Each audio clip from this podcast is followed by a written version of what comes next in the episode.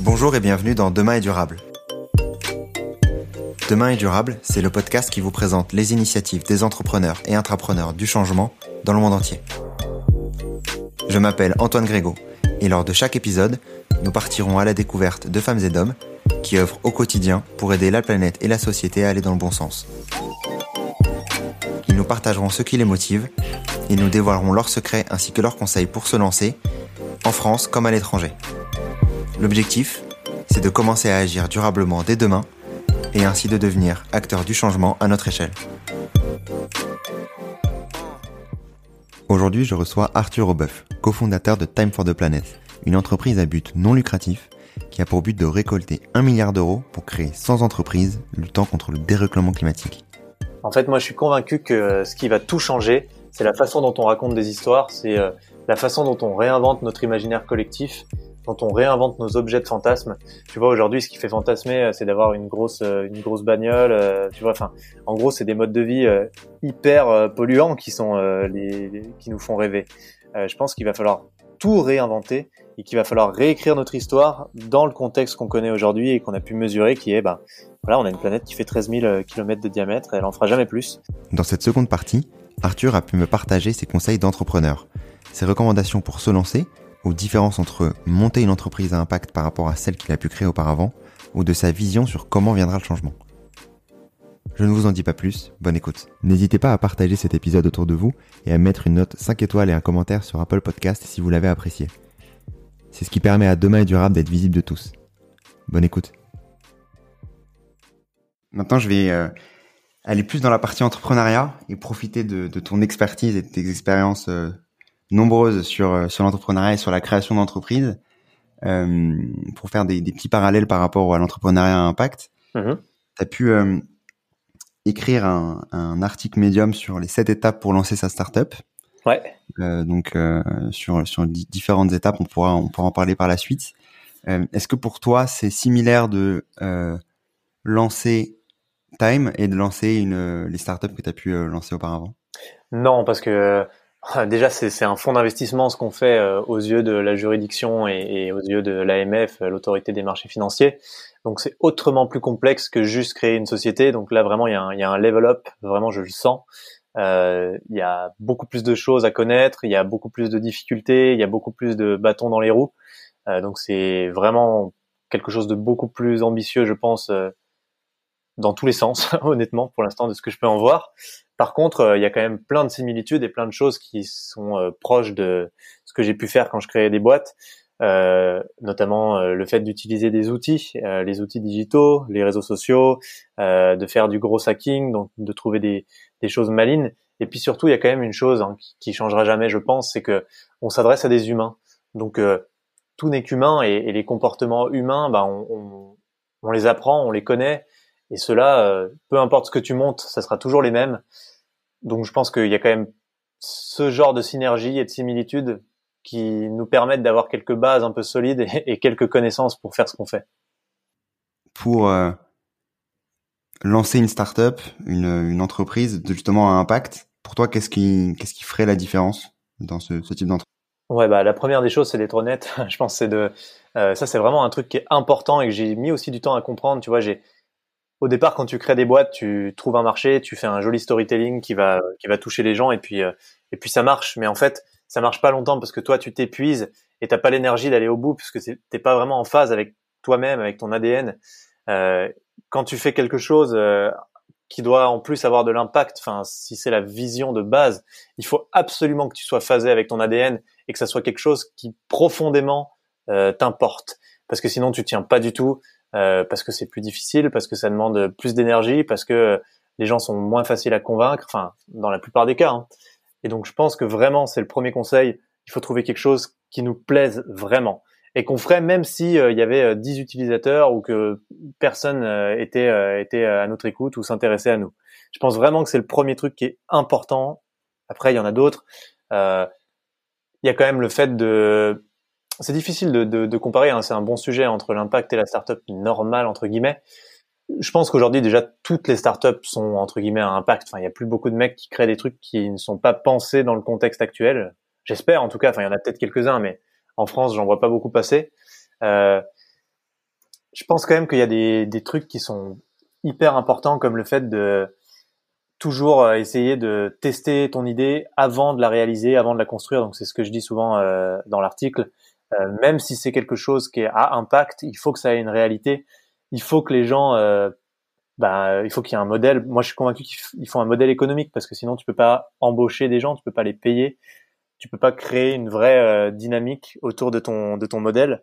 Et souvent, euh, c'est ce que je disais au début, mais quand on veut faire un truc à impact, on se concentre surtout sur l'impact, ce qui est très bien, et on oublie ou on dénigre un petit peu les aspects économiques. Mais là, aujourd'hui, on joue dans un jeu euh, où il y a des règles qui sont fixées depuis longtemps. On n'a pas du tout le temps de réinventer les règles parce qu'il faut qu'on agisse très très vite. Donc je pense qu'il faut jouer avec les règles, euh, mais il faut pas les ignorer. Et le fait d'avoir des modèles économiques qui sont fonctionnels et qui sont viables, c'est une règle prioritaire. Donc je pense que ça, c'est un gros enseignement euh, de base. Testez vos modèles économiques, assurez-vous qu'il y en a. Ne commencez pas euh, sans avoir la garantie que vous allez pouvoir euh, avoir une vraie viabilité, sinon ça va être un enfer, vous allez vous arracher les cheveux et en fait vous n'aurez pas d'impact. Euh, tout ce que vous voulez faire, la cause que vous défendez, vous n'arriverez pas à la défendre. Après, ça ne veut pas dire que ton modèle économique, c'est pas du don comme une assoce. Euh, tu vois, c'est, c'est possible, hein. Mais juste, il faut être sûr que ce modèle économique, qu'il soit viable. Ouais, non, le plus viable possible pour justement euh, euh, grossir le plus possible, pour impacter le plus possible, en fait. C'est un peu ça le... Ouais, ou sans même parler de grossir, mais déjà juste pouvoir vivre, quoi. Tu vois, être résilient, c'est hyper important. Si t'as pas de résilience, T'es, t'es mort, quoi. En tant qu'entreprise, tu vas galérer toute ta vie, tu vas être sous perfusion parce que tu vas attendre que des invests te donnent de l'argent et tu vas passer la plupart de ton temps à aller convaincre des mecs de te financer. C'est pas, euh, c'est pas une vie. C'est horrible de monter une boîte dans ces conditions-là. Donc moi, vraiment, euh, le plus gros conseil que je donne, c'est euh, ne faites pas l'erreur que quatre-vingt-dix-neuf pour cent des entrepreneurs font, à savoir se dire on verra plus tard pour le modèle économique, et que j'ai fait d'ailleurs. Euh, dites-vous plutôt, euh, je vais commencer par essayer de vendre un truc, ce que ça a de l'impact ou pas, et, euh, et si je vois que oui, ça a de l'impact, et en plus euh, j'ai un modèle économique, alors euh, je me lance dans le chantier pour euh, le mettre en place, le créer, le construire, euh, le prototyper, et cetera, et cetera. Est-ce que du coup faut être viable dès le début ? C'est un peu ça que tu nous tu nous dis, ou est-ce qu'il faut du coup, euh, on va dire, avoir des des bonnes nouvelles au fur et à mesure par rapport à la, à la viabilité de son entreprise pour ensuite progressivement le faire changer, le faire évoluer ? Alors il euh, y a une différence entre le product market fit et le fait d'être viable. Euh, il faut avoir des signes positifs, c'est-à-dire qu'il faut être, voir des gens qui sont prêts à acheter, qui sont prêts à, à dépenser de l'argent euh, pour ce que tu es en train de proposer, ou à investir dans le cadre de quelque chose comme Time, ou à faire des dons euh, dans le cadre d'une association. Il faut s'assurer qu'il y a des gens qui sont prêts à faire ça. Et pour ça, moi, mon conseil, c'est vraiment d'y aller en mode fake it until you make it, c'est-à-dire ce que je dis dans l'article, euh, créer une landing page, créer un visuel, créer une publicité qui te permette d'aller toucher des gens qui potentiellement Euh, pourrait être ta cible, et euh, de chercher à les faire payer pour de vrai quelque chose qui n'existe pas encore, qui est juste une idée qui est dans ta tête euh, et que tu as juste créé fictivement euh, avec un design ou avec une page ou avec euh, des mots, quoi. Donc c'est un peu ce que vous avez fait en fait sur le fond avec Time, sans faire payer bien entendu les gens directement, mais via le euh, la première euh, la première conférence que vous avez faite avec les personnes qui souhaitaient du coup euh, devenir associées directement. C'est un peu ça le, le parallèle. Exactement. Et ensuite euh, le temps qu'on construise notre boîte, parce que notre boîte, elle est arrivée en avril. Euh, on faisait faire des promesses de dons, enfin de, de, d'investissement aux gens. Donc les gens euh, venaient dire, bah, moi je vais mettre euh, mille euros. Et c'était une promesse. Il n'y avait pas de, il n'y avait pas de truc. Mais par contre, ils étaient engagés. On leur faisait signer un truc et tout. Donc tu vois, c'était euh, suffisamment fort pour qu'on sache qu'il y avait un vrai marché, entre guillemets, si on peut utiliser le mot marché, et qu'il y avait vraiment un potentiel, quoi. Et que Time allait pouvoir se développer avec cette voie-là. Euh, est-ce que pour toi, pour euh... avoir un peu ta vision de, de, du dérèglement climatique et un peu comment la résoudre, même si, bien entendu, vous essayez de la résoudre de manière assez euh, impressionnante avec, euh, avec Time. Euh, est-ce que pour toi, la, le changement, il va venir des, il viendra des entreprises ou plutôt de, euh, du gouvernement? Comment est-ce que vous voyez la chose? Je pense qu'il va venir de partout, mais pour te donner une réponse, ni l'un ni l'autre, je pense qu'il va venir de l'art. En fait, moi, je suis convaincu que ce qui va tout changer, c'est la façon dont on raconte des histoires, c'est euh, la façon dont on réinvente notre imaginaire collectif, dont on réinvente nos objets de fantasme. Tu vois, aujourd'hui, ce qui fait fantasmer, c'est d'avoir une grosse, une grosse bagnole. Tu vois, enfin, en gros, c'est des modes de vie hyper polluants qui sont les, qui nous font rêver. Je pense qu'il va falloir tout réinventer et qu'il va falloir réécrire notre histoire dans le contexte qu'on connaît aujourd'hui et qu'on a pu mesurer, qui est, ben, voilà, on a une planète qui fait treize mille kilomètres de diamètre et elle en fera jamais plus. Donc euh, il faut qu'on arrête les voitures volantes, les gratte-ciel de cinquante kilomètres de haut. Il faut qu'on ait une autre vision des choses euh, et qu'on réinvente cet imaginaire qu'on a tous. Donc je pense vraiment que c'est les artistes qui ont la plus grosse et la plus lourde responsabilité vis-à-vis du, du dérèglement climatique, parce que c'est vraiment eux qui peuvent emmener une dynamique et qui peuvent emmener plein de gens à concevoir la vie différemment et donc transformer les modes de vie à grande échelle. Nous, on le fait avec les entreprises parce que c'est ce qu'on connaît euh, et on est convaincu que les entreprises, c'est un outil formidable également pour transformer nos modes de vie à très très grande échelle. Mais euh, voilà, moi, je pense quand même que l'art, ça sera... Euh... En fait, vraiment, l'humain, il fonctionne qu'avec des histoires. On est des animaux d'histoire, c'est pour ça qu'il y a des religions, c'est pour ça que... Et en fait, si on veut collaborer tous ensemble, si on veut se faire confiance, il nous faut des histoires communes. Sinon, d'ailleurs, ça a été montré, on ne peut pas dépasser euh, des collaborations de deux cents individus. Au-delà de ça, on n'y arrive pas. Il nous faut une histoire. Donc, si on invente des histoires qui, demain, nous permettent de vivre différemment pour respecter notre environnement euh, et éviter de tout pourrir, je pense que ça ira beaucoup plus vite que tous les efforts que pourront faire les politiques, même si ça joue et, et que c'est important. Ok, c'est vachement intéressant ce que tu dis parce que j'avais jamais entendu cette cette idée-là et je suis je suis euh, tu m'as convaincu. Je pense que ça fait en effet partie euh, fortement de de ce qui peut nous faire évoluer et en effet de changer un peu le paradigme. J'en suis convaincu. Mais bon, tout est maillé. Hein. Il faudra que tous les acteurs, tu vois, s'il y a les histoires, mais qu'il n'y a pas euh, ce qui va en face avec les modes de vie que euh, on se met à, à aimer euh, grâce à ces histoires, ben ça marchera pas non plus. Donc euh, vraiment tout est lié. Euh, toi, ta vision sur euh, les euh... trente prochaines années. Comment est-ce que tu vois la chose? Après, t'es, euh, je sais que tu es quelqu'un de très, très optimiste, donc j'attends aussi ta réponse par rapport à ça. Ouais. Euh, bien entendu, vous investissez dans Time, donc vous faites, euh, vous agissez euh, autant que possible à votre échelle pour faire, pour faire changer les choses et justement aller dans le bon sens. Euh, mais toi, ta vision, c'est, euh, enfin, c'est quoi? Alors, je vais être hyper honnête. Moi, je suis pas du tout Nostradamus et en plus, je me suis jamais, euh, je me suis jamais euh, projeté à trente ans. Je me dis qu'on a tellement de choses à faire déjà maintenant, euh, je me projette déjà pas beaucoup euh, plus loin que dans deux ans et je me dis qu'il faut faire des essais-erreurs tout le temps, tout le temps, tout le temps pour trouver euh, la voie qui fonctionne et la voie sur laquelle il faut qu'on aille. Donc faire des plans sur la comète à trente ans, j'en suis incapable. Maintenant, j'ai mes espoirs et j'ai mes attentes et, et ça, c'est différent euh, de la vision euh, et pour le coup, j'aimerais vraiment, vraiment, vraiment qu'on soit sur une population qui est stabilisée ou qui est même en décroissance. Alors, c'est le mot qui fait peur à tout le monde. Moi, je parle de la population euh, parce que je pense qu'on est vraiment trop nombreux. C'est un, un des paramètres qui, pour moi, devra se réguler à un moment ou un autre euh, d'une manière douce et bienveillante parce qu'il y a toujours des fous pour, pour prôner le fait de faire des guerres et de faire des holocaustes nucléaires. Euh, et puis après, je suis assez convaincu que Euh, on est déjà parti pour redonner une très grande place à la nature parce qu'on n'a plus le choix, parce qu'on n'en peut plus. Euh, tu vois, dans les villes où il fait quarante-cinq degrés, ça n'a aucun sens. Quoi. Je voyais qu'à Los Angeles, il faisait cinquante degrés. Euh, la seule manière de réguler ça, c'est de planter des arbres partout, c'est de faire des îlots de verdure. Donc je pense que la nature va reprendre de la place. J'espère aussi qu'on va arrêter d'industrialiser la nature, qu'on va la voir plus comme euh, euh, nous, en fait, parce qu'on est la nature, on fait partie de la nature, et pas simplement comme une ressource ou comme euh, un topic dans les news. Donc je pense que ça, ça aura énormément changé. À mon avis, en, en deux mille cinquante, c'est fini. Tu vois, t'auras plus du tout cette conception. Je pense qu'on aura fait un gros gap. J'espère, je nous le souhaite vraiment. Et puis, euh, bah, mes espérances, c'est qu'on ait réussi euh, à prendre ce virage énorme qu'on doit prendre maintenant, euh, qui est celui de, du réchauffement climatique. Mais il y en a plein d'autres. Hein. Il y a la biodiversité, il y a l'eau, il y a le plastique. Euh, nous, on a choisi celui des gaz à effet de serre parce que c'est le plus évangélisé. Enfin, c'est celui qui a le moins besoin d'être évangélisé. Et puis en plus... Euh, c'est pour nous le plus important. Mais moi, je rêve d'un monde où, euh, euh, ouais, il y a encore un peu de neige chez moi euh, en deux mille cinquante euh, à mille cinq cents mètres d'altitude, quoi. Ça serait euh, incroyable pour moi. Et euh, tout change tellement vite que, euh, dans tous les cas. Euh... En fait, ce qui est incroyable, c'est ça, c'est que la complexité du monde dans lequel on vit, elle arrête pas d'accélérer, elle arrête pas de se densifier. C'est de plus en plus complexe, de plus en plus rapide. Euh, et en fait, quand on doit prendre des virages, ils sont de plus en plus grands et de plus en plus rapides à prendre. Donc, tu vois, c'est c'est vraiment de plus en plus difficile. Tu vois, le, la transformation qu'on vient de vivre avec Internet, avec le digital, euh, elle s'est faite en cinquante ans. C'était d'une vitesse totalement euh, hallucinante. Enfin, ça, c'était très difficile à suivre. T'as qu'à regarder euh, nos grands-parents, ils sont paumés, quoi, et c'est normal. Mais là, la transformation qu'on va avoir avec euh, la durabilisation du monde, je sais pas comment dire, le virage qu'on doit prendre, c'est encore plus rapide, c'est encore plus important, c'est encore plus international. Euh, du coup, c'est, ça, je pense que ça devient très difficile pour le cerveau humain de, de suivre ça. Et je pense qu'il faut absolument qu'on apprenne à ralentir, à calmer un peu, Euh, donc, euh, j'espère qu'on sera dans une dans un monde un peu plus philosophique aussi demain. Mais là, je parle pas au nom de Time, hein, je parle vraiment euh, en, en ma personne, parce que je m'exprimerai pas aussi librement si je devais parler euh, au nom de tous les associés de Time, puisqu'il y a plein d'avis divers et variés. C'est vraiment le mien, euh, celui d'Arthur, quoi. Oui, bien sûr.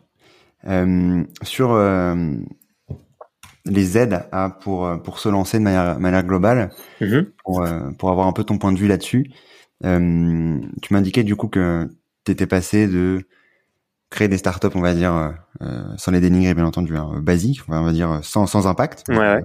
Euh, clair, en tout cas, euh, à du coup aller, aller créer Time par la suite euh, avec les différents, euh, différents autres, autres cofondateurs. Mmh. Euh, toi, comment t'es venu le, le déclic pour euh, justement euh, te lancer? Est-ce que c'est venu de, de contenu? Est-ce que c'est venu de euh, d'un livre que t'as lu de, euh, au fur et à mesure? Comment c'est venu de ton côté? Au tout départ, tu veux dire euh, quand j'ai commencé à, à dix-sept ans ou quand euh, on s'est mis sur du Time? Quand tu quand tu penses que le la le, la petite idée t'est venue t'est venue dans l'esprit? À quel moment c'est venu cette, cette conscience un peu écologique? Ah, la conscience écologique, c'est vraiment venu parce que euh, j'ai vu la neige fondre chez moi. Honnêtement, hein, c'est vraiment mon déclencheur, okay. C'est tout con, hein, c'est, c'est, c'est absurde.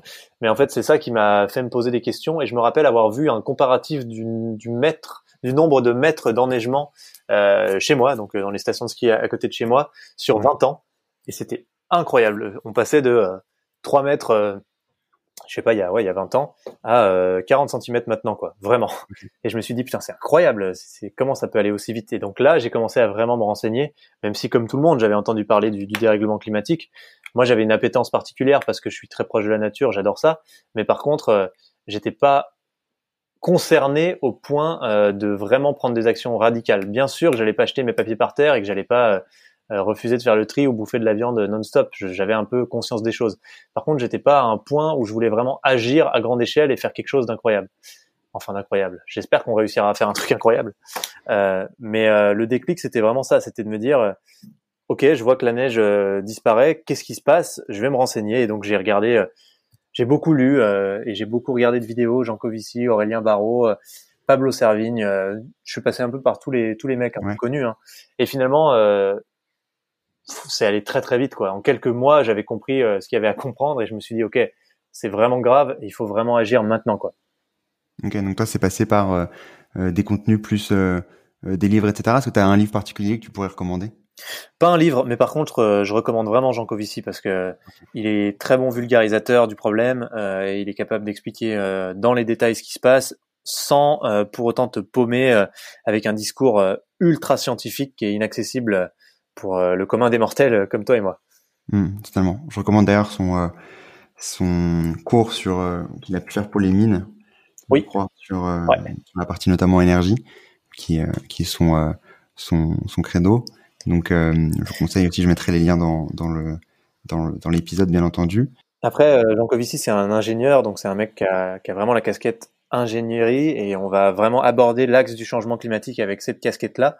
Mais je, j'incite aussi à lire du Pablo Servigne, où là on est carrément sur quelque chose de beaucoup plus philosophique euh, et donc plus proche de ce que je disais avec l'art, et cetera, même si c'est très documenté et très renseigné, hein, ce qu'il fait. Mais c'est une autre façon de voir le truc, c'est un autre prisme et ça permet de nuancer aussi certains aspects de Jancovici. Parce qu'il faut pas regarder une seule chose quand on s'intéresse au dérèglement climatique, c'est vraiment un problème systémique très complexe. Euh, donc faut pas hésiter à regarder un peu tout.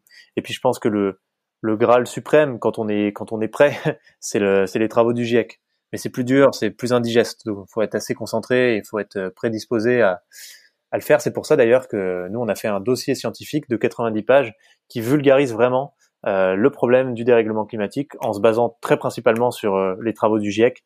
Et pour le coup, je pense que ça se lit vraiment facilement et que c'est assez pédagogue.